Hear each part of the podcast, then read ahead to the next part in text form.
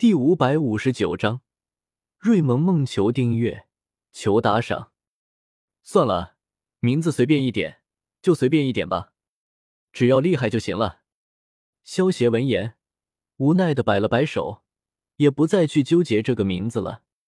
萧协看了一眼没有变动的崇拜点，忍不住嘴角抽了抽。不过这也是没有办法。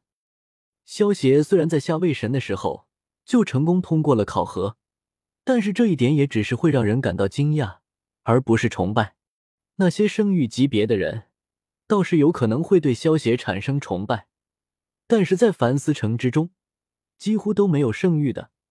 想要在城池之中生活下去，可不是圣域能够做到的。那些大家族的一些子弟们，倒是有可能是圣域，但是他们在家族之中见惯了上位神强者。又怎么可能会对萧协这个下位神产生崇拜呢？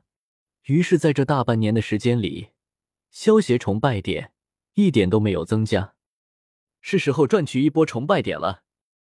萧协拿起超神学院世界的挑战卡和漫威宇宙世界的挑战卡看了看，最终还是选择了超神学院世界的挑战卡。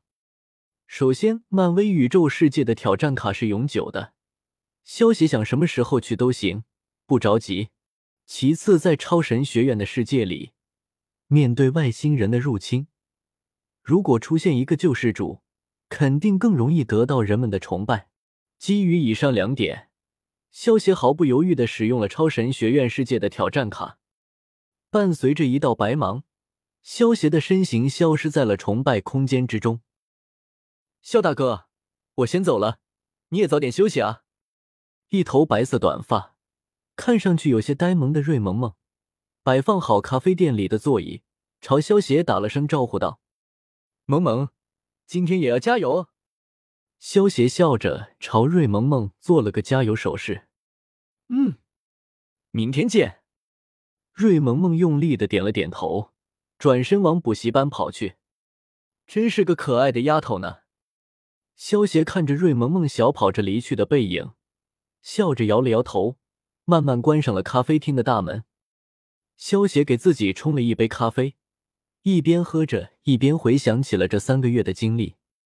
三个月前，萧协使用挑战卡进入了超神学院的世界，而这一次，萧协的身份只是巨侠市的一个普通市民。通过这个身份的记忆，萧协得知，在萧协降临这个世界的三个月前，巨侠市的上空。突然撕开了一个巨大的口子，然后还有一个自称死神卡尔的，说了一大堆世界末日的言论。萧协便知道，距离剧情开始还有三个月的时间。在这三个月的时间中，萧协开了一个咖啡店。当萧协的咖啡店开了没多久，瑞萌萌就根据店门口的招工启事前来应聘当了一名服务生。瑞萌萌也就是未来的超神学院中的一员。被称为诺星之刃的瑞文，不过现在的瑞萌萌还只是一个勤工俭学、一心想要考上大学的小丫头罢了。因为这个丫头之前在餐厅打工的时候，看上去呆呆笨笨的，所以总是被人欺负，不小心犯了几个错误后，直接被赶了出来。接着，瑞萌萌就正好见到了萧协的咖啡店正在招聘服务员，于是就顺理成章的来应聘了。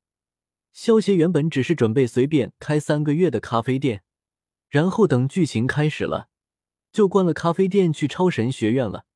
没想到瑞萌萌竟然会来参加应聘，自然想都没想就聘用她了。瑞萌萌的天赋更擅长战斗，而不是做这些小事，所以做服务员的时候总是显得笨手笨脚的。第一天上班就打碎了十多个咖啡杯。如果是别的咖啡店老板，肯定第一时间就把瑞萌萌给开除了。但是对于萧协来说，别说瑞萌萌只是打碎了几个杯子，就算是他把咖啡店给炸了，萧协也不会觉得生气。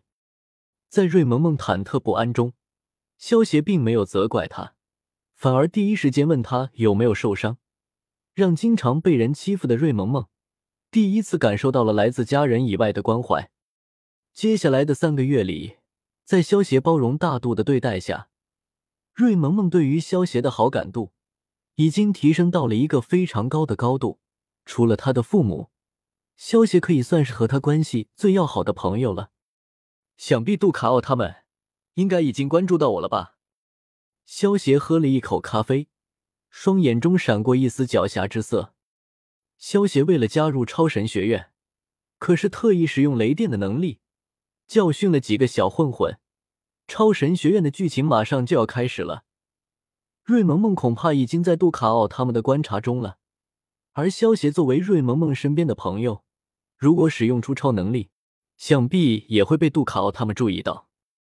虽然说萧协身上不具备超神基因，却拥有超能力，是一件很奇怪的事情，但是杜卡奥他们并不会太过在意，只会当萧协是自己觉醒的超能力。对于他们来说，只要萧协是人类，那就行了，其他的并不是那么重要。该去看看我的那些女仆培育的怎么样了。萧协喝完最后一口咖啡，身形一闪，进入了神威空间之中。随着萧协的修为提升，神威空间也不断变大。如今的神威空间，其中的空间已经能够容纳一个地球了。在神威空间之中。东半边是由龙葵掌管的，都是一些珍稀的药材和稀有的树木。因为有着小小和萧协的三大神分身在，加上在神威空间里面还有伊卡洛斯他们制造的人工智能，收录了各种电视剧和电影，所以龙葵倒也不会无聊。而西半边则是由伊卡洛斯和阿诺负责管理，到处都是各种各样的机械建筑，看上去充满了科幻气息。就好像来到了未来世界一样。当萧协出现在神威空间以后，先是和龙葵玩了一会游戏，然后便去了伊卡洛斯和阿诺管理的机械区。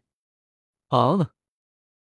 九只长达百米的五爪金龙见到萧协后，如同家犬一般，兴冲冲的将萧协团团围住，一边发出讨好的龙吟声，一边用硕大的龙头蹭着萧协的身体。好，好，好。都是好孩子，上一边玩吧。萧协见状，笑着拍了拍他们的脑袋，安抚道：“九只五爪金龙闻言，有些不舍得低鸣几声，转身到一旁玩闹去了。”